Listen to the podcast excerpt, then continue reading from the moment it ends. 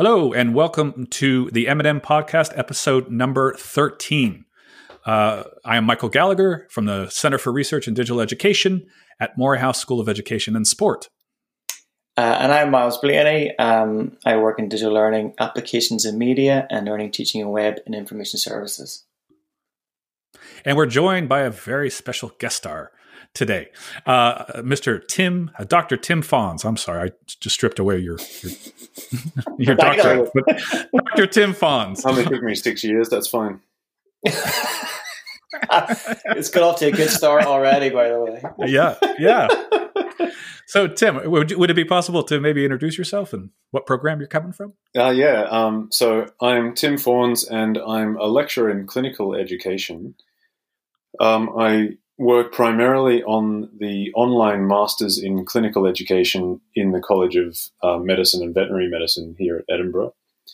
Um, I've worked in that job for about six years, and before that, I was a learning technologist in the School of Health and Social Science, working in the Department of Clinical Psychology. Um, and I've also done some teaching on the Masters in Digital Education, which I think, Michael, you do some teaching on. Is that right? That's right. Yeah. So I teach uh, uh, one of the courses, the course design for digital environments course uh, on the MSc. You're also you're in the center as well, Tim. Is that correct? Yeah, I'm, i think I'm like an associate or an affiliate or something of the research center there in digital education. I, am not really sure what that means. I, I talk a lot to people over there. Good enough. Good enough. Can you give us a, a, real quick sense, Tim? Just your particular program, like what size are we talking about there? So, like in terms, of postgraduate. Yeah, it's postgraduate. Um, so, and it's uh, online. Uh, we have students from around the world.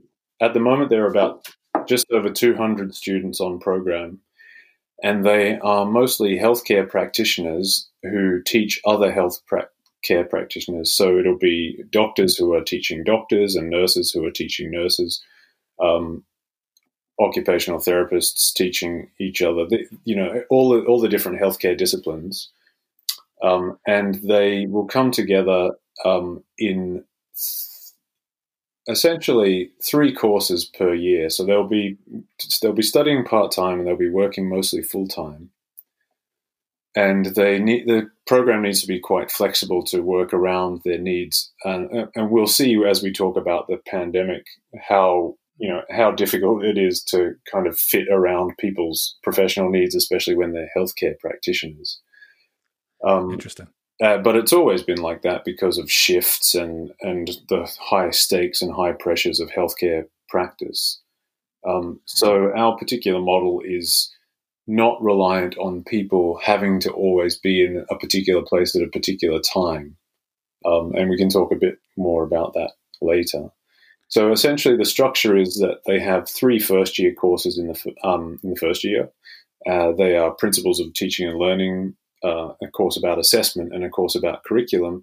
And then in the second year, um, they have optional courses and a research methods course. And then in the third year, there's a research dissertation. Interesting. Interesting. Yeah. So I think that's a good segue. I think uh, we can frame this around the pandemic and we can frame this around the quote unquote pivot online, but we're really starting to look a little bit, uh, cast our gaze a little bit more towards the fall at the university and uh, the probability of us teaching all, if not a large majority of our courses online or being prepared to do so. Uh, and I think, Tim, you had mentioned a, bit about framing this around the idea of like a pastoral concerns. And I wonder if you can expand on that a little bit. What do you, what do you mean by pastoral concerns in that, in that context? And what, what does it look like online? Yeah. So right now, I think it's important for all of all educators to recognize this as a crisis of health and a crisis of mental health, and also a crisis of logistics and practicalities. So, both staff and students are in a really messy space at the moment, um, juggling with study, teaching, other forms of work, forms of care um, for other people in the household or, or, caring for people outside of the household. Um, kind of child care and family responsibilities and and maintaining a household and, and all of these competing pressures all acting at the same time and in the same, you know, confined spaces. So essentially, education cannot just carry on as it did before because it has to recognize that students and staff are not just in a difficult place, but but in a sort of unpredictable place. Everyone is in a different situation. So, the what, one thing that's weird about this pandemic, I think, is that you have groups of people who are absolutely flat out, really, really busy and stressed, and you have other groups of people who have kind of who are unable to do all the things they were doing before and the work that they were doing before and actually have kind of too much time on their hands but are also mm. stressed. And you have everything in between. Um, and so it's very difficult to know where the students are at and where the staff are at. And so just kind of assuming that things can continue as they did before but online is really problematic because we i think have a responsibility to find out how our students are and to really make sure everyone stays safe and healthy as possible during the pandemic. So, taking the pressure off, I think, is actually one of our key roles at this time. Interesting. Yeah. So, I think that sort of segues nicely into that second point about what does this taking the pressure off look like? What is that lowering? I mean, what I think you had said is the lowering of expectations on staff and students not trying to get the same outcomes as we were aiming for before. What is what might that look like in terms of uh, actual ongoing practice online? Well, if I how would you yeah how would you necessarily sort of reduce those expectations? If I start out by talking about the experience of our program, um, I think that that's maybe the smartest place for me to start because I know it well and I and I can talk to it and then we can start to move on to other contexts. But it's important to recognize that the program I teach on is postgraduate and it was already online. Um, so that's a that's quite different from the people who have had to suddenly pivot online, and, and it's different from undergraduate, and it's different from these like sort of large face-to-face campus-based courses having to suddenly change. Um, we were already online, and, and so there's there are some significant advantages for us at the moment um, compared to other people's contexts. Anyway, um, the other the other side of that is that all of our students are healthcare practitioners, and so almost all of them are suddenly having to work in different circumstances and very stressful circumstances, and they they can't really predict their study patterns and the patterns of available time that they have. Um, so the first thing we did was we tried to make sure it was okay to essentially give them some kind of blanket extension if they needed it. So anyone who needs more time to get their assessed work in, um, we reassured them that they would be able to get that. And fortunately, the university has been very good at backing us up um, by setting in place some principles. Um, I can't remember what it's called, but the, the no disadvantage principle, what's that called? It's a good. I'm not from. I'm not 100 percent no, familiar. I'm not that one either. Oh right. Um, I, I, hope I'm not speaking out of school, but there's there's work on um, developing a principle that, that students won't be adversely, negatively disadvantaged oh. by assessment in this period. So, for example, yes, yes, where you yes. Uh, where you were going to have exams, the sort of substitute assessment will not um, end up in you having a lower average than you had before. Yeah. Um, so I think that was announced. Yeah, I think that was included in the, the information that was sent out by the principal. And that's right. Yeah, that's right.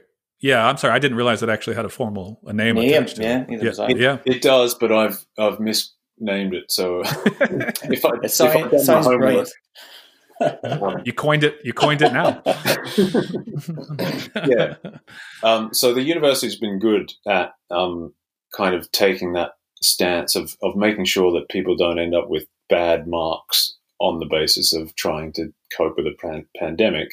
Um, but the other side of it is making sure that we know that the students know that they can have more time and that there are various options. So essentially, what we did was we extended the time period of these courses so that where the deadline was for us the end of April, actually it, it can be kind of any time after that, hopefully before the exam board at the end of May, but maybe even after that.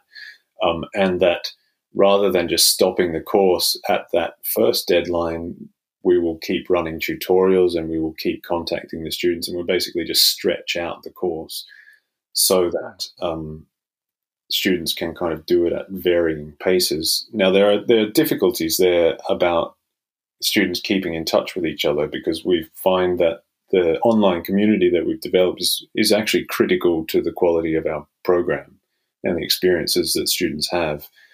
So we're still working on that, and I think that that'll be one of the points I'd want to make as well is that the planning stage doesn't stop at you know once the course starts. The planning stage in, in this pandemic anyway has to just keep going because you have to keep readjusting your expectations. Um, so, so Tim, can I ask a quick question? So, the yes. you know, if you weren't if you weren't in a pandemic, a pan, the, the current pandemic phase that we're in right now, if you weren't in this situation, do you think that the the kind of planning, like you said, there is is always changing for the pandemic, but do you think for online it's always kind of evolving anyway? And is that just because of the technology, or is that because of the community that you're trying to create, and it has to meet different kind of needs and requirements? Um, I think there are different ways of approaching it. Our particular model that we use is pretty fluid. So the planning stage does continue because um, we we we basically talk to our students as much as possible, and part of that talk is you know um, actually talking about the program and the educational approaches and how people are finding it, and then listening to them and making adjustments where appropriate. And an easy example is if so we have weekly tutorials in Adobe Connect, so the a video conferencing software, and where we discover that that timing isn't good for a lot of people, we will try to find alternative times and, and things like that. And, and we'll do that halfway through a course if we discover that that's what's needed. Um, we will make various changes to content and activities and things also as we go, as we kind of figure out that what students need is actually slightly different from what we'd thought before. But there is a balance because people also want a bit of structure and they want to be able to plan their time um, at the start of the course. So we try not to throw throw everything out. Although actually we have some different models. So that we've got a course at the moment in um, digital cultures in clinical education, and that's a sort of emergent course where we we figure out what we should do along with the students as we go, and, and so there's there's different approaches. Um, so I, I, guess what I'm saying is there's a balance, and it sort of depends on who your students are, what they need, and what you're trying to achieve. Yeah, it's a good point, Tim, that, about the flexibility issue, uh, the need to be flexible, specifically in these online spaces. It's uh, it's it's it's there constantly, and we we've had several disruptions this term. Not not only the pandemic, but the industrial action before that, uh, and so we've done something similar. I think we've, I mean, at least I have in my course. I've extended it, scheduled extra tutorials and a few drop-in sessions for people just to air air some concerns or you know just talk about any how they're feeling in that moment, whether or not the assessment is really their priority or or these sorts of things. So it required a little bit of flexibility, I think, uh, without trying to be too onerous, without making these things uh, mandatory, uh, just making them optional opportunities for a little contact time. As you know, seems to seems to work relatively well. Yeah, I, think you've nicely brought me back to the question I didn't answer properly before, which was the, the lowering of expectations. Because we, I think we need to be flexible with students, and these activities, uh, yeah, I really do think they need to be optional because of the just unpredictable and sometimes really, really difficult circumstances that students are in. So I, you know, I generally don't think you can force students to engage in the particular way that you want them to in online learning. So you have to give them different ways of engaging and you have to be okay with them engaging in a way that's not the one you chose for them sometimes. But all of that flexibility um, is quite onerous on the teachers.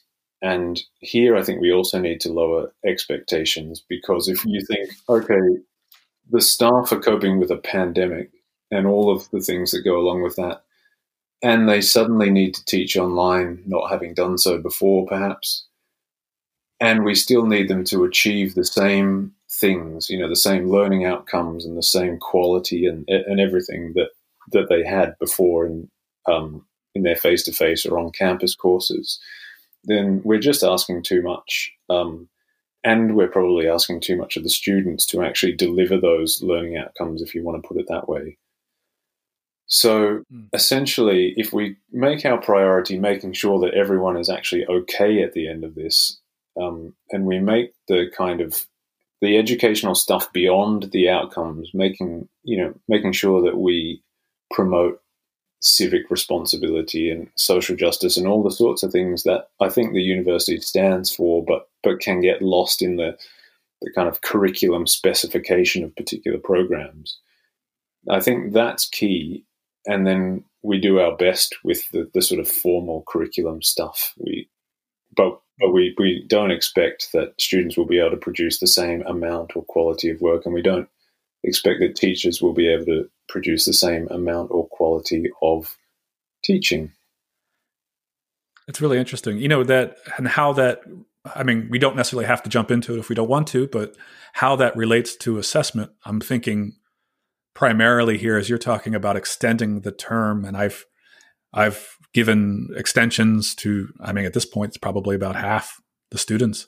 Uh, Moray House had given everybody a blanket you know, one week extension and then extensions on top of that uh, a week uh, at the discretion of the faculty member. And then anything more than that requires some sort of formal concession process. But i find myself in the midst of grading and struggling uh, i guess philosophically almost to apply a numeric score to the work i'm reviewing uh, in knowing that it was being produced in this in this uh, you know horrific uh, circumstances. I don't know. Has it changed your thinking on assessment? I suppose as a lowering of expectations. Yeah, I mean, I think I was in a an unusual place in my thinking on assessment anyway, um, because I'm not that fond of grades um, in the first place. I I don't really. I, I think I, I, think that they have a use um, and they're sort of necessary for the system that we have. Um, but I never think that a 63 is definitely a 63. You know, I, I kind of think this is just indicative of some sort of perspective on quality. Um, but without, you know, without getting too far down that rabbit hole, um, yes, I do think that this makes us reevaluate thinking about grading and assessment and feedback because you sort of need to value slightly different things. And I'd make the same point about evaluation of teaching. I think you need to evaluate teaching in response to slightly different goals from the ones you had before. So, you know, a goal of teaching or, or a marker of the quality of teaching now might be less about whether learners produced good work at the end of it or whatever, and more about whether actually you made sure everyone was okay, you, you were you took care of people, you didn't put people in untenable positions, you didn't overly marginalize or discriminate against people who were already in difficult circumstances, and you maintained a sort of enthusiasm and motivation for learning. You know, th- those kind of goals might become more important than outcomes in the current situation. Um, on assessment, I think that we need to have a good think and talk about whether whether it's all about the quality of the end product or, or, whether we need to think also about the the process and maybe reflect upon what other things could be learned from um, from having to actually engage in assessment rather than the specific learning outcomes that were specified before the pandemic. What can can you expand on that a little bit, Tim? The part about uh, what we can learn from assessment above and beyond the learning outcomes? Like, what would that be? What what would you be trying to determine? Well, here I, I take a step back for a second and think about one of the one of the things I think we want to do in university is not just teach people subject content and subject knowledge, but but also instill in them values and uh, instill in them capacity to learn, to continue learning beyond graduation. Because actually, if you think about what you learned content wise at university, it probably doesn't look that similar to the kind of content knowledge that you have now around that same domain, having done you know practice, professional practice for a while. What's maybe more important is the way that university helped you develop your capacity to learn so that you could continue learning in um, the complex settings of workplaces and, and life in general. So if we think about, you know, the, the idea about university helping us learn to learn, then some of the reflections about how this pandemic influences our study habits and our learning can be really useful in generating insights about ourselves and what we value and how we go about things. Um, you know, how, how we can make use of constrained resources and all of that sort of thing. And I think the same is true of, of reflecting on teaching. I think the pandemic and the need to suddenly change all of our teaching practices can actually teach us a fair bit about teaching. What's important? What do we really you know what do we focus on in these conditions? So, so can i ask a quick question? sorry, sorry um, so i think you're you're touching on the point there and completely agree about institutional values and and and, and, uh, and people university creating people that um, can facilitate learning and you know and thinking about things and uh, when they leave and um, the capacity to learn. So, you know, in an and, and I know we're talking about the transition with the pandemic to an online environment, and maybe you know how teaching within a classroom contains lots of more kind of hidden practices or, or the art of teaching with people. Um, and can that be, you know, can that stuff be easily translated to an online environment? Um, you know, can can these practices be formalized for online teaching, or is this something that's you know difficult? I guess um, I guess it'd be useful to get a clearer sense of what you mean by the the, the hidden practices of on-campus teaching. So it, it just might be like um, like contact time, or you know, like a, a meaningful or meaningless interaction with a student and an academic. Because just because you can you can meet somebody doesn't mean that that um, that meeting's been useful or not. Some people meet people and they don't take any information at all. I am one of those people. Um, so whether it's been if it's been useful or not for the student to actually have that time, um, or, or, whether it's not been useful for them to have that time as well, and whether you know it's it's like kind of like coincidence, like something that's said that you might think about and might change your perspective. You know, maybe that's coincidentally said in an off comment with somebody with with an academic or not, and whether all these kind of weird things that happen in a class in, in a in a teaching environment in a in a physical environment, whether they can be replicated for an online environment. Yeah, so I think one of the interesting things about teaching online is that you suddenly your teaching practice gets examined by you and by other people mm-hmm. in a close fashion that doesn't always happen in traditional modes of teaching. And so I think it can also expose some of the kind of hidden assumptions and maybe even myths about face to face teaching. So if you talk about contact time, um, okay, you might be in the same room as a teacher for an hour or two hours in a face to face class, but that, that, that doesn't mean you're having really sort of in depth, um, focused attention from that tutor and, and rich dialogue. It doesn't, it doesn't mean the teacher is paying you that much attention. Uh, in online learning, I think it's clearer that actually learning doesn't just happen during those scheduled sessions, but it kind of spills out. Um, and so you can kind of follow up conversations outside of, of a formal tutorial. Um, and you can actually get quite a lot of contact with teachers and with peers over a large period of time because the boundaries aren't so clearly defined. You know, the the students in a in a in a traditional face to face class probably don't talk to the lecturer that much outside of the lecture, and they probably don't talk to the lecturer that much inside of a lecture or a tutorial. Um, but in an online course, actually, because you sort of make different channels of communication available and, and things become a little bit more stretched out and asynchronous, actually, you can have these long conversations over a period of time. And what we found on our program is that we get to know the students very well, better than we ever got to know students in face to face teaching that we did. Um, and that the social aspect of online learning can be very strong. And in a lot of cases, I think stronger than your sort of traditional face to face classes. So I think online teaching can expose some assumptions about both online and face to face teaching that that actually just don't get interrogated enough in education, I think. I would agree with that. I think some of that is coming out in different uh, projects. I know the work Tim you're doing, and some of the projects we've had. Uh, Myles as part of our work together. Uh, you know, we have a project on automation uh, that we're exploring, and what it's how it surfaces various very specific narratives of what teaching is, and what quote unquote good teaching is, and what it looks like. Uh, and a lot of these are, uh, in some cases, ideals that are not necessarily uh, substantiated in a in a physical classroom.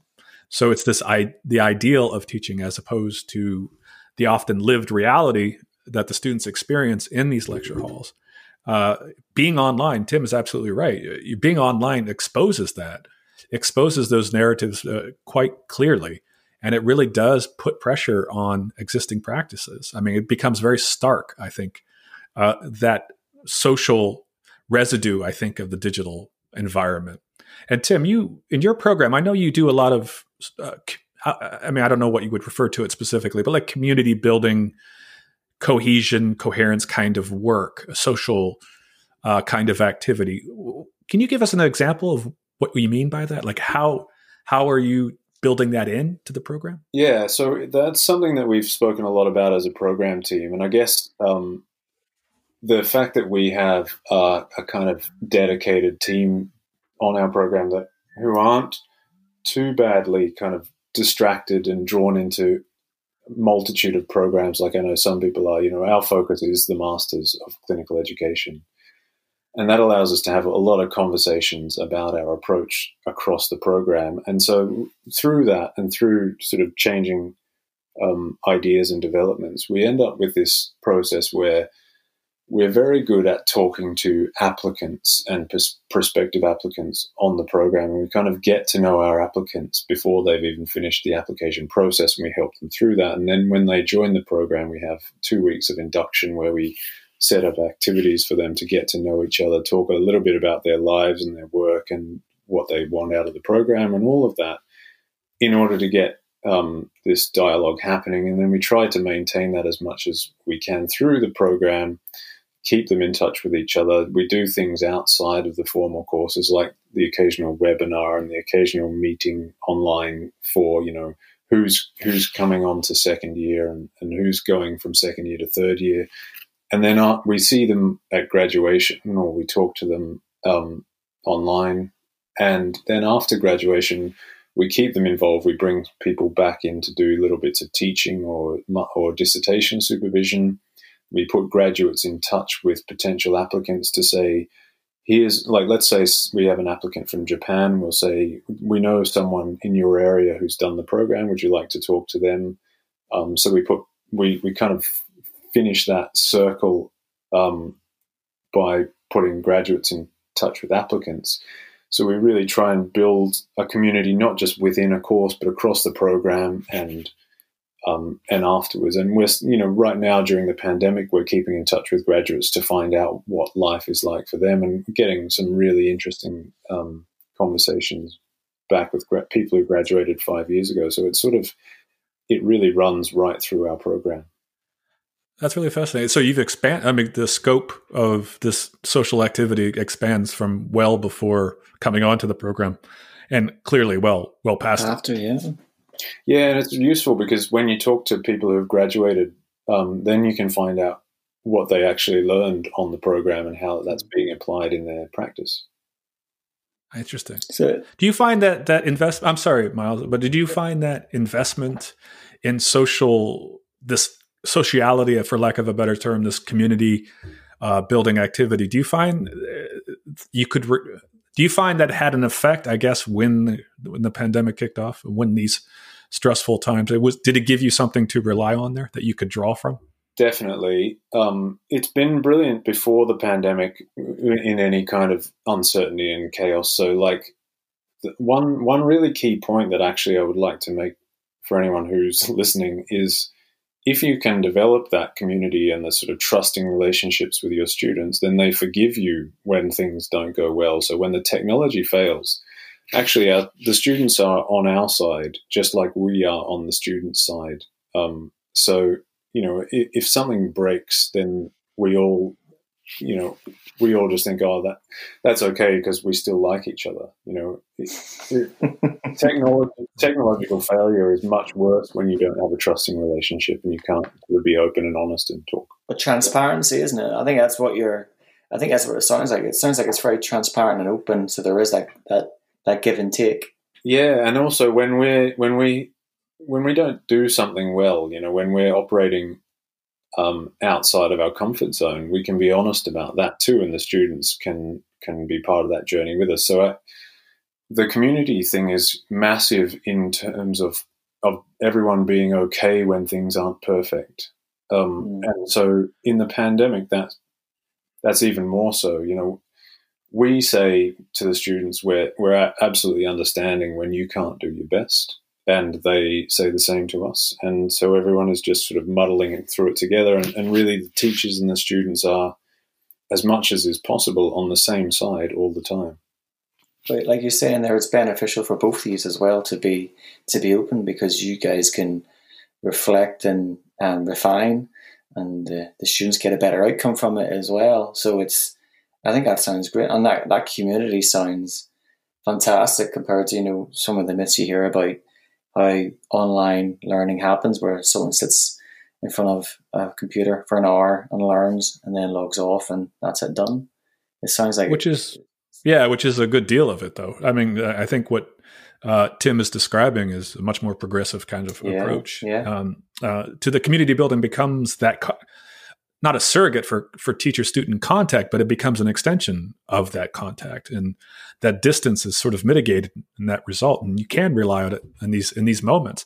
Tim, I almost find that's a really interesting point about the you know if the technology fails and uh, and if you have that trust built in already, it's not only is it forgiven, I almost find it's like endearing on some level that you're not necessarily going out of your way to fail like with the new technology but your willingness to try something new and be outside your comfort zone is almost in some way uh, strangely i don't know for lack of a better word strangely like intimate like it's building that kind of coherence in the community even by itself even the failure well i guess interestingly the failure of technology can highlight the humanity in the course because mm. um, it it sort of yeah, it, it, highlights what's actually going on here, and what's actually going on here is people talking to people about concepts, and and uh, the technology hopefully facilitates that. But when it breaks, then you sort of need to be able to adjust, and if everyone stays calm, then you can do that much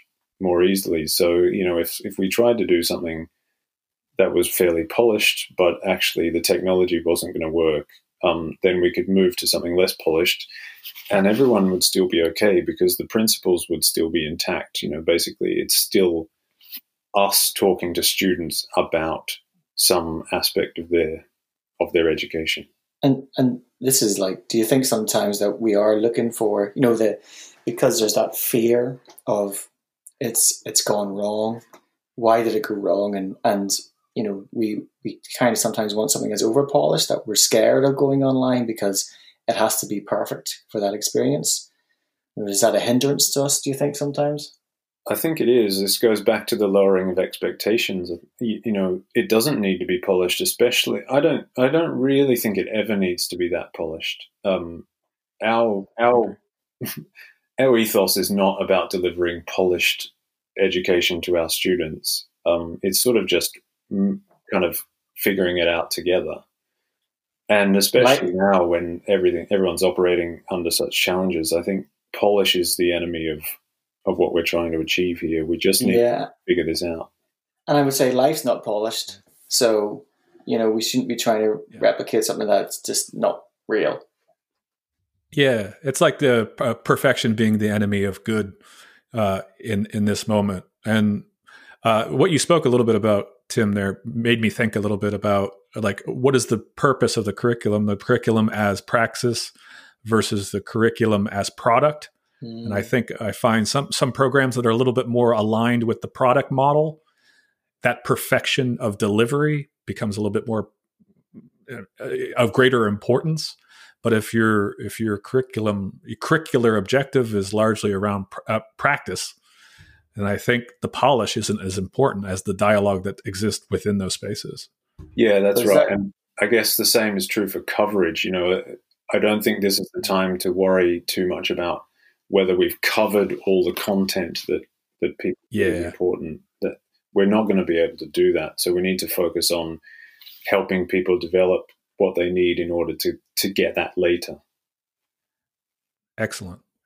I think this seems like a good space to sort of wind it up a little bit. I wanted to end, if at all possible, uh, and mention uh, that we have a, a training program running uh, starting on the 27th at the University of Edinburgh.